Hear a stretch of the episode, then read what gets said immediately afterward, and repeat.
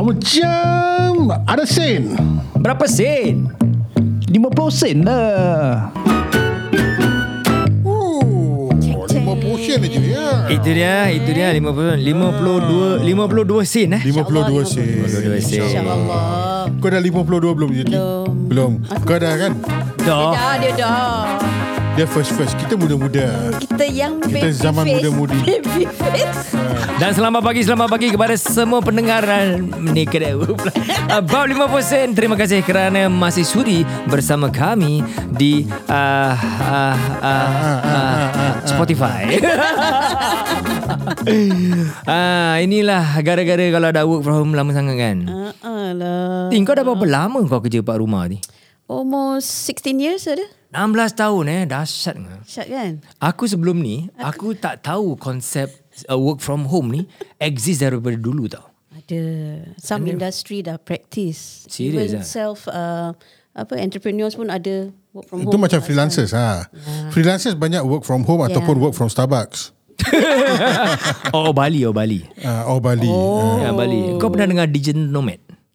Ya ya ya Uh, digital nomad. Digital nomad Digital digital is that kind of uh, uh, apa ni uh, konsep lah.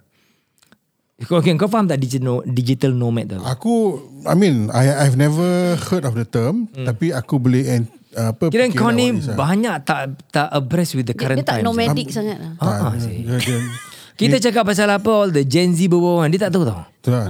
Uh, but I think this digital nomad will be like people like Nomad bukan moment. Uh, nomad, nomad, Ah, nomad. Ah. Uh, nomad ni Macam dulu kan aku programmer I'm a freelance programmer Aku boleh program Yep. daripada rumah ke Aku boleh program daripada tepi laut ke So that's a digital nomad betul Hmm. Yeah. tak? Uh, sama lah Yeah, it's not just that je lah. You can also be content creators. Content creator, graphic can be- designer Yeah. kind of thing kan Ya. Macam kau cakap tadi, uh, freelancers, Yeah. right? Designers, whatever.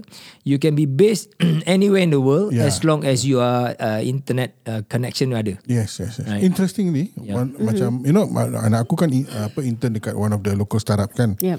Um, Apa tu? Apa company tu? Chop. Chop. Oh, C-H-O-P-E kan. I heard, about, I heard about that company. Yeah, okay. yeah. So people are working from different countries, you know, and they are meeting on on online every day Yep. to discuss about the progress and um, to raise questions and so on. Hmm. And then after that, they are all disappear into their own world and do their own work, and then petang they come back again, kind of things. Um, and it works. It works. It works so well that even uh, some of the staff from the Singapore office Mm-hmm. uh, say that you know I'm, I want to migrate over to another country, and I but I still want to work for you, and they are doing it. You know, It's just it's just that they don't meet physically. They go overseas and then they meet online. They become like one of the other staff dekat Indonesia ke Thailand ke apa ke. And and that is the epitome lah pada aku of this apa work from home or work from anywhere lah. And this is this is what future of work uh, I envision to be um, for some of the industries. I know it cannot be for all lah. Kalau kau imagine security or work from home, Yeah, yeah. I, I don't think it is for all industry. yeah. Doesn't apply to Aku jadi waiter tapi aku nak work from home boleh? Waiter Kau minum Kau makan sendiri Metaverse, Ah. metaverse boleh lah. Aku ada satu tanya satu soalan. Kau think kau dah work from home dah 16 years and all that. Right? Yeah. And then one kau baru ceritakan tadi pasal the digital nomad. Ah. You can work anywhere in the world. Yes. And uh, example anak kau yang tengah intern in a new startup Singapore startup. Mm. So kalau kita cakap pasal digital nomad ataupun work from home ataupun concept of working anywhere in the world as long as you are in uh, you're connected. Connected. Yes, correct. Internet right. Uh, perlu tak kita ada a certain kind of DNA ataupun a certain kind of initial punya training should be given to those people yang maybe come to the organisation and then organisation organisation nak practice working from home or working from anywhere I, untuk mendapatkan that certain DNA Hmm. for effective dengan efficient work. I What do you think? You you actually make a very good point there. Um, banyak yang because of the COVID they are Yep. Mm. forced to work from home. They are not prepared uh, to work from home. They find that during the initial stages kan, you find that they are banyak resistance Yep. Mm. sebab uh, apa nak nak kena buat tu, nak kena buat ni, habis file semua ke office and all that, you know, Yeah. all, all 101 things that they come up with. Um, when in actual fact, bila diorang kat office, diorang pun memang jarang pun buka file tu. right? Uh, but I guess the idea of being close to the file makes you feel Accessible. safe. Yeah. Mm. Mm-hmm. Kan? And then um, the idea of working from home um, they don't have a space that is designed for them to work. Dedicated A dedicated space. Station, kan? yeah. Uh, mostly it will be dekat meja makan yeah, dining or hall yeah. ataupun area. hall depan TV. Kalau tak, dekat atas katil. Right? Hmm. Uh, so so that that happens. That happens and uh, apa that, resi- that that becomes resistant. Right. The the downside to that is because you're not prepared for it physically. Mm-hmm. You are not prepared for it mentally, Mm. and when you're not prepared for it both physically and mentally, you cannot be productive Mm. because you wouldn't know how to make it productive. You either become overproductive, whereby you continue working, working, working sampai pukul 7 malam, pukul 8 malam, you know, and or you become count it becomes counterproductive, whereby there's a lot of distractions and you you succumb to the distraction. Jadi uh, it becomes more challenging for people. Tapi after a while, um, for some they manage to get out of it. The clarity has to come from the management. So which means that um, I need you to do this, and I need this to come back to me by um, Friday, for example, lah. Right. So that is a deadline. You know, you can find a way to to meet that deadline. Do you think management has to micromanage more when it comes to working from home? punya- Management should micromanage less. My management have to micromanage less when working from home because you are empowering the staff to fulfill that objective. Aku amanahkan kau untuk buat table ni sampai habis by Friday. Tu masalahnya. Kau nak buat dalam jamban ke kau punya pasal? Hmm. Janji Friday kau hantar aku balik dah siap. Kereta tapi Hmm. kita tak boleh lepas tangan gitu. Mm. Pada mulanya, bila they start of it, you kena kena coach. Hmm. Okay, this is how I want you to finish by this date, this date. Okay, so how you going to finish? You break it up. Break it up. So hari ni, aku nak kau habiskan bahagian ni. Show me by the end of the day, mm. Hmm. uh, what where where you face, where mm. where, you- where you where you completed. Kau cakap betul-betul uh, Wan uh, Yati tengah tengok kau satu macam je ni, Ya, pasal ah, mungkin cara dia nampak- lain. Dia totally Ah. free, dia Dia totally- tengah cari je dia kau totally Salah mana ni independent. Ah. Dia nak suka lepas ni Aku lepas ni nak buka ke pintu untuk dia ni kau kau mute dia punya mic dulu. Okey Ti balik kepada kau uh, Tapi aku belum habis. Oh sorry sorry, sorry. Okay, Teruskan teruskan tak apalah, tak apalah. Tak apalah, yelah habiskan Tak apalah. lah. Tak lah. Tak Alam ada- ajuk Alam Alah. ajuk Ah, Eh, buruknya. Hmm. Buruk saya kalau cermin mengajuk Ya dah. Ya. Sorry Wan sorry Ah, Teruskan Tak teruskan lah memang gitu aku cakap yeah. you break it down into pieces you got to coach and then lepas tu by when when the staff is ready and comfortable baru kau boleh lepaskan tangan because mm. kalau tak dia akan dia tak tahu mm. I mean nobody they come they come to work for you knowing that they're going to come to an office sit down and their time is for you for that 8 hours mm. tapi the challenges of working from home banyak you know TV satu hal mm. radio lagi satu hal Itu yang aku nak tanya dengan Yati tu dapur lagi satu hal. Ah. Ha. Dekat yeah. Ya. dalam matchbox tu sentiasa ada air sejuk. Itu air... ha. kau je Ah. Okey Yati Tiba-tiba kau nak pergi dapur bawa kopi. Sudahlah aku dah nak jadi lah oh, Dah buka mulut tak tahu nak berhenti pula tu ya. Okey Yati 16 tahun Nang putih nang kuih putih kuih. lah. 16 tahun kau kerja work from home mm. not by choice but by arrangement because Ah. bos kau uh, dulu bos kau memang tak Singapore right yes. and then dia kena balik negara lah Yes. dia balik London, London. but he still uh, sees you as a very capable-nya apa employee Amin. so dia nak Bagus retain mampu kau dia. right so then Kau your- hari ni kau Ah. masakkan dia. Eh diam lah aku nak berbual pasal dia lah Baik puan.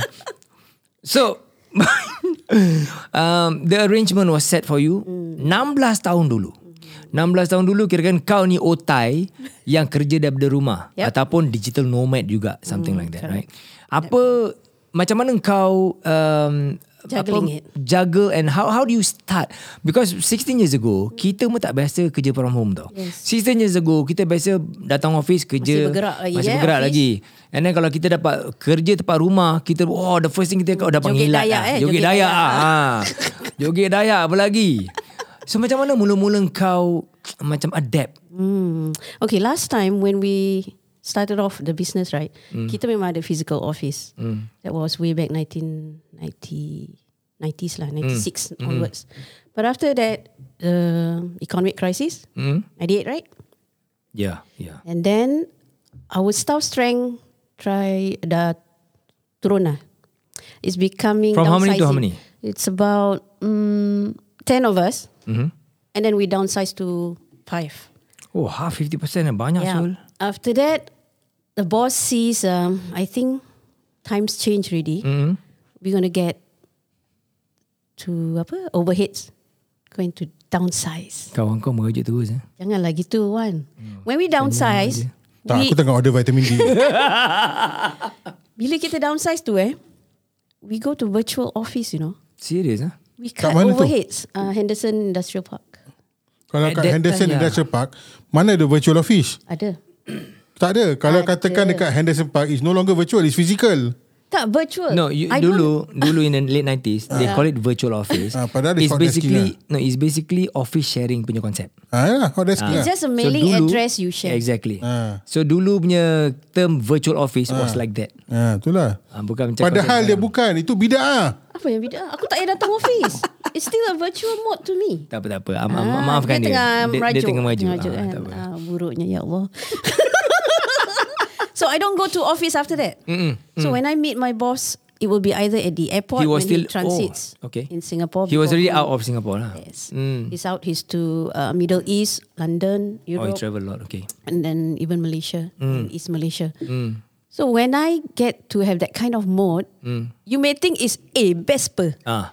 Bos kau tak depan Naturally mata lah. ke? Lagi kita masih muda dulu. Not bringing down your neck. Ah. But actually, there's a lot, a lot of stuff you need to juggle to get things done. So macam mana kau jaga? Okay, the thing is, when you tanya tadi pasal the basic DNA, Ah. ah. there are essentials, um, values Nice, and okay. lesson that the worker need to uh, abide to. Please enlighten us. First, time management. Hmm. Time management eh. Time management. They give you a task, tapi Mm. kau tak boleh macam sewenang-wenangnya take your own Ah, sweet time, right? Sekarang kau dah based at home, you know.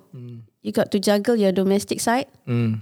And when your task is still on the table belum buat, macam mana you juggle? You need to have to time management what? This time management is important now, one. Okay, then how do you jaga jaga anak kau masih kecil dulu? Mm. Hmm. Okay. And then kau kerja. And then anak sebelah menangis, minta makan. Kau nak masakkan untuk anak Tak kau. lah, last time aku ada maid lah. Ah, okay. Aku ada maid. So, time management, when you set aside a certain number of hours, Mm. stay committed lah. Mm. Kalau kau ada distraction, you have to attend that emergency. Okay, no problem, but payback time lah. Mm. Bos kau tak nampak benda-benda ni. Yeah. Okay? And that office is already your home premises being your office space. It's very difficult to juggle. Exactly. Very difficult. I'm telling you from my side of Exactly. experience. Sometimes you get frustrated. And on the employer side, it's a two-way street. Eh? You tak boleh expect that task be done by the given deadline you sebut to Friday. Ah, Why can't kan, I kan, expect- kan dia sungguh Aku kan? dah jeling Ah. kau. tau. Aku dah Why, jeling kau. why, why can't I expect? I you mean, cannot expect because you dah cut overheads. Ah. And then your staff is at home. yes. Dia dah ada juggle with other students atau anak-anak yang also study from home. Okay.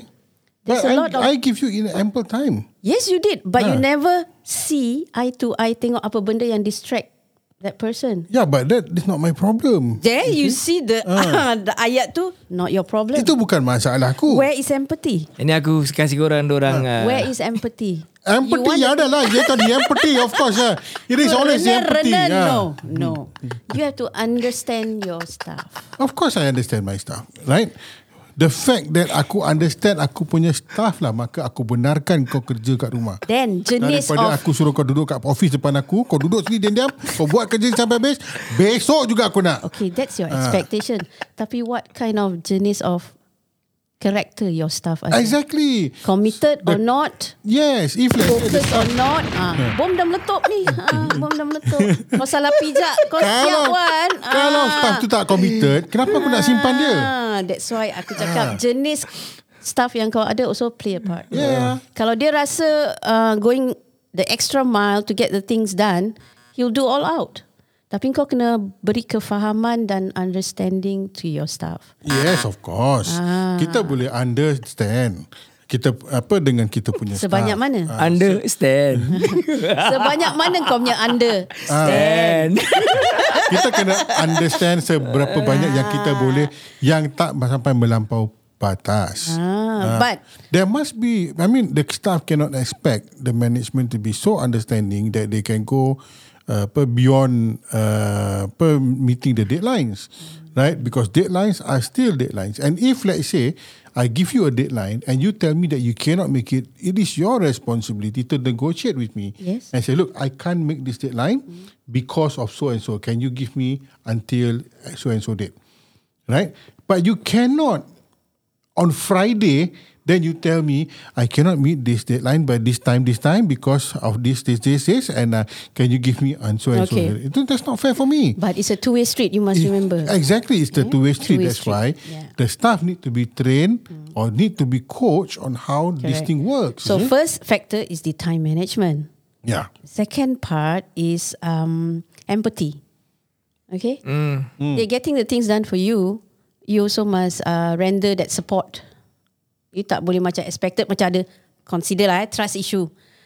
Eh aku kasih banyak masa tetap tak bikin pun tak siap pun. So it's not fair. Mm. You have to really go down into the situation what actually itu kat office pun sama juga. right? Even if you are in the eh staff office, kau banyak problem. eh. Aku tak masuk campur dalam cerita ni.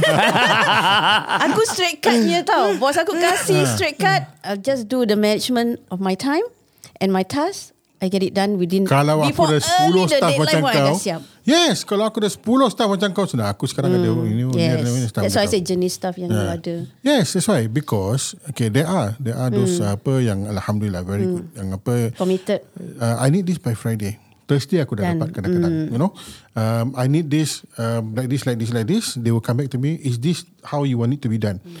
I tengok Yes this is correct You're on the right path Go and do That's it Okay. Now I also have Staff yang masa I need this by Friday Minggu depan Monday dia um, Boss tadi you suruh I buat apa eh Kau tak nak kena perangan Kau macam gitu That's that's the thing yang aku tanya tadi lah. Should we have uh, a specific kira macam uh, crash course, initial Ah. course sebelum you- kita lepaskan Mentor dia Coaching lah, mentoring, coaching lah. mentoring. Yeah, coaching. Coaching lah. But it's easy to say sebab kita tahu yang certain-certain staff juga bila kita go apa dah kasih dia punya coaching, tell them how to do and all that, orang masih juga tidak ikut apa yang kau ajar. Hmm. Yes. And that is a real problem, right? We in management we see this Hmm. Yep. Yes, in, in yes, all yes, yes, ways yes. kan. Betul, correct. So I think Yati tadi cakap pun eh, very important juga pada aku uh, there's one thing that probably employers dengan uh, maybe management terlepas pandang. Mm. Di mana if let's say you ask your staff to okay work from home, mm. right? Whether uh, it is a must you like it or not or mm.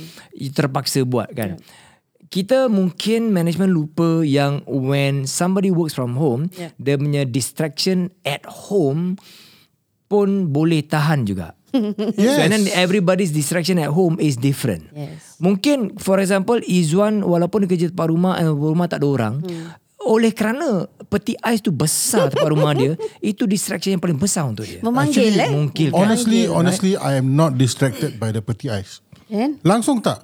Langsung tak? Hmm. Yang kat sebelah peti ais tu yang ada TC Maggie dengan apa semua tu. Itu yang distraction paling besar. Ah, itulah. Eh. So when when Yati pula during a time, anak dia masih kecil lagi. Walaupun ada maid. Hmm. Seorang ibu Walaupun anak dia menangis Takkan dia, dia Tak nak biarkan suruh orang je. Hmm. tu Buat pun Alamak tak boleh Ini anak aku Right yalah. So I think we we uh, Bukan cakap management tak nak Macam ambil tahu Yang those are dis- distract, distraction are real Yeah. Cuma mungkin Management tidak perasan And do not know It's very difficult to know Yes. Hmm. Each individual staff punya distractions Tempat rumah macam mana Then How do we also know To compensate Ataupun calculate How much time mm-hmm. Extra time to be given ke apa Yeah. Leeway lah To compensate for this distraction So ini semua Hmm. Correct. kirakan All those small-small little things Small yang, little things go big Exactly. way, You know Aku, when aku you- nak tanya, I'm, I'm throw something into the discussion here. eh. Yeah Um, aku gajikan kau, aku bayar kau gaji so that I can take 8 hours of your time every day. Is that, is that correct? Mm, Not for all industry Aku tu Not buka for botol all lah field eh, okay. Kau nak compare eh Compare ha? Some the way I look at it lah, gini eh. Kita kita employer dengan employee, we hire you because uh, we we believe that you have the expertise and and so on lah. Right? And so um, I want eight hours of your time every day to be able to do this for me. That's why in your employment contract are the working hours. Okay, so to compensate for giving me that eight hours, I'm paying you this salary. Right? So kau kat office ke, kau kat rumah ke, that eight hours I've paid for. Dah bayar apa? Okay. Kan? Okay. Right. I think when we talk about uh, macam managementnya part ataupun employersnya part, Hmm. it's like okay, we are in an agreement that I will pay you for your time to do the X work that number is of specific hours. as a number of hours.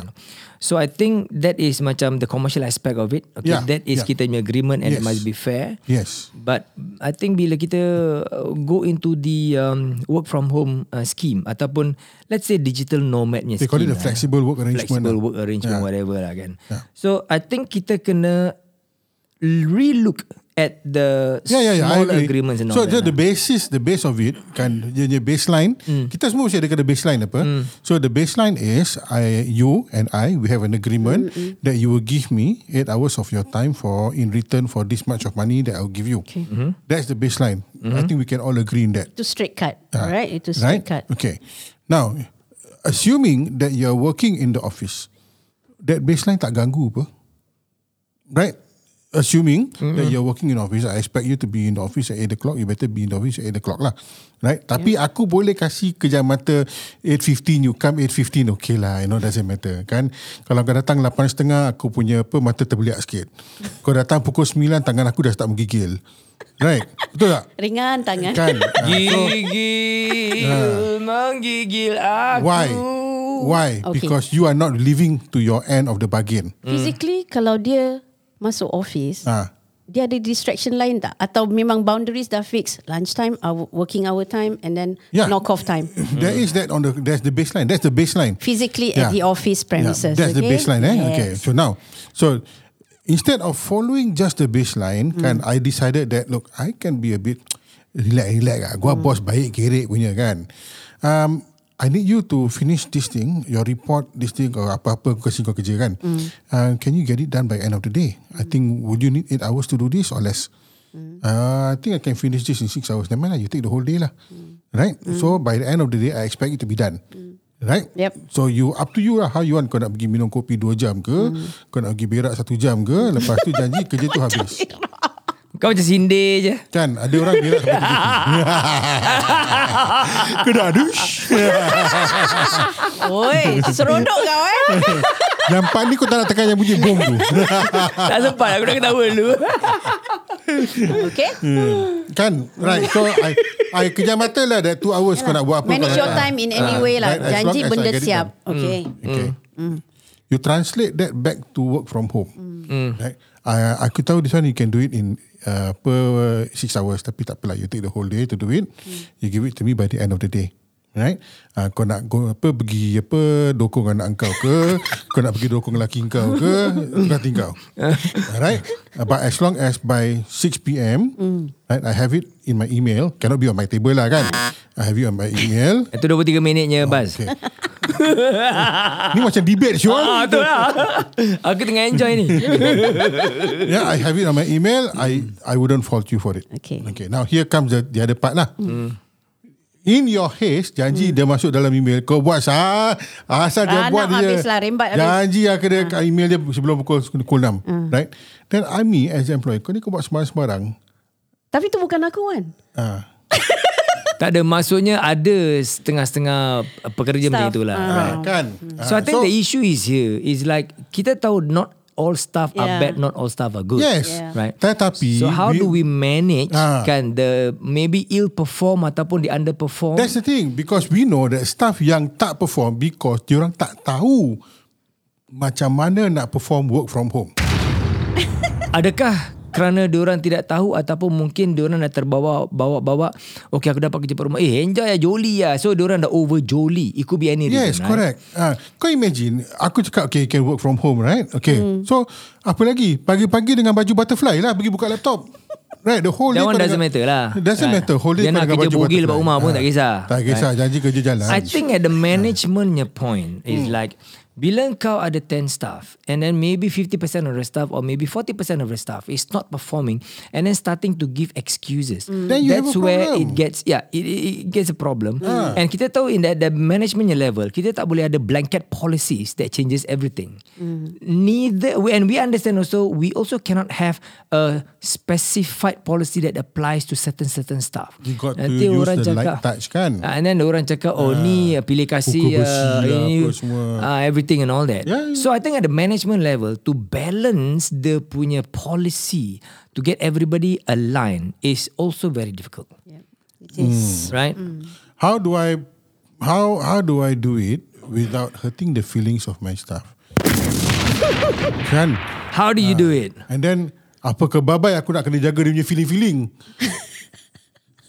ah. I think that is a very sensitive issue because it is true because um, sometimes we at management level kan kita rasa macam Eh apa pasal tak kerja eh Ni dah lemak sangat ke apa Aku dah kasih banyak leeway kan Ah. Wah dia dah naik kepala lah Because KPI is KPI So the thing is that Bila KPI is not met by a certain time And of course By certain time we mean by We give a reasonable time At least To the managementnya I A reasonable timeline That you know that you can finish Even if let's say you work in the office Maybe that timeline can be shorter But you work from home Maybe you can give Maybe one day A bit of leeway And when we- that is given KPI is still not met To the management and I It's very easy You can give me whatever excuse and reason To me is not valid Correct. right?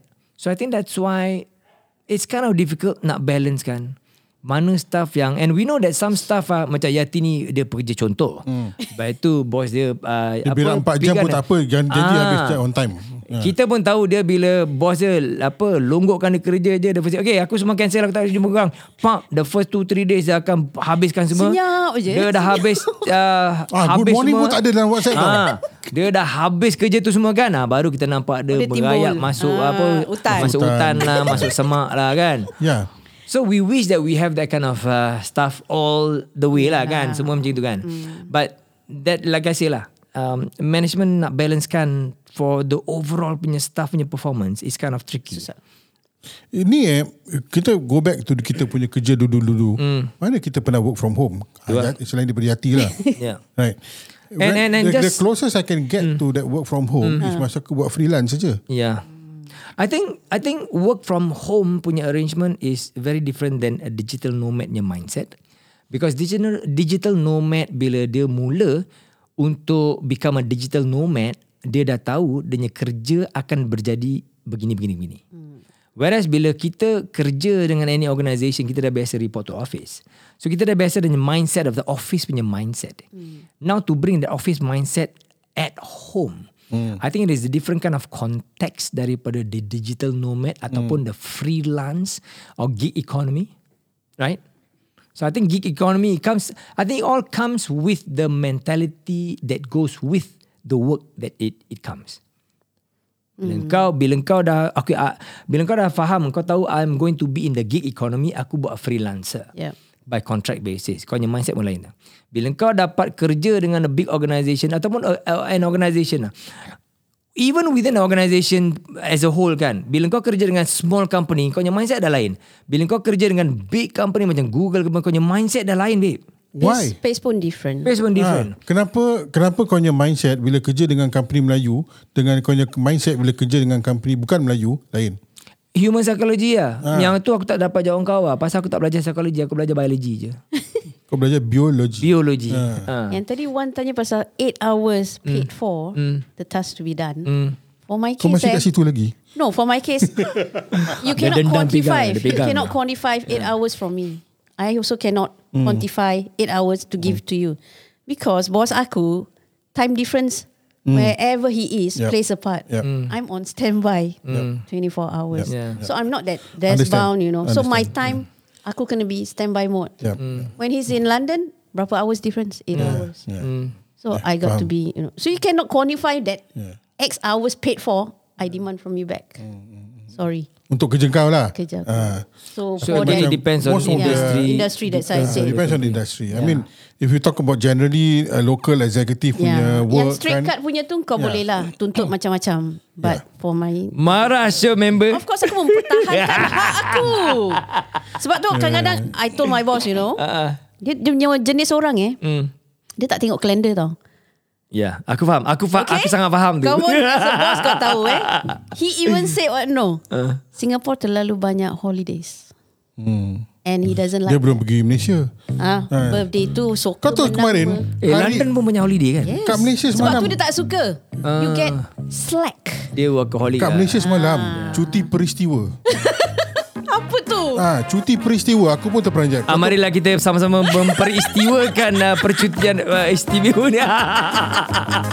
So ini pengalaman aku Wan. ha, I'm Betul, not the betul, same as the rest that you think. Ya, ya. would Lagu, have lagu the same. penutup, lagu Eh penutup. penutup Aku membara ni tau Asap aku baru nak kepol-kepol Aku terpaksa- Podcast, podcast dah habis. aku, ah, aku terpaksa menutupkan sebelum uh, Yati meletup. Ah, aku dah nampak dia punya- dah dapat rasa kebahangan dalam bilik ni. Sebab tu tadi aku diam je. Aku biarkan Salah ni- pijak wire. Ah, salah pijak wire. Aku tak nak salah pijak wire. Jadi aku mainkan lagu. Okey, berjumpa lagi kita di episod akan datang. Bye-bye.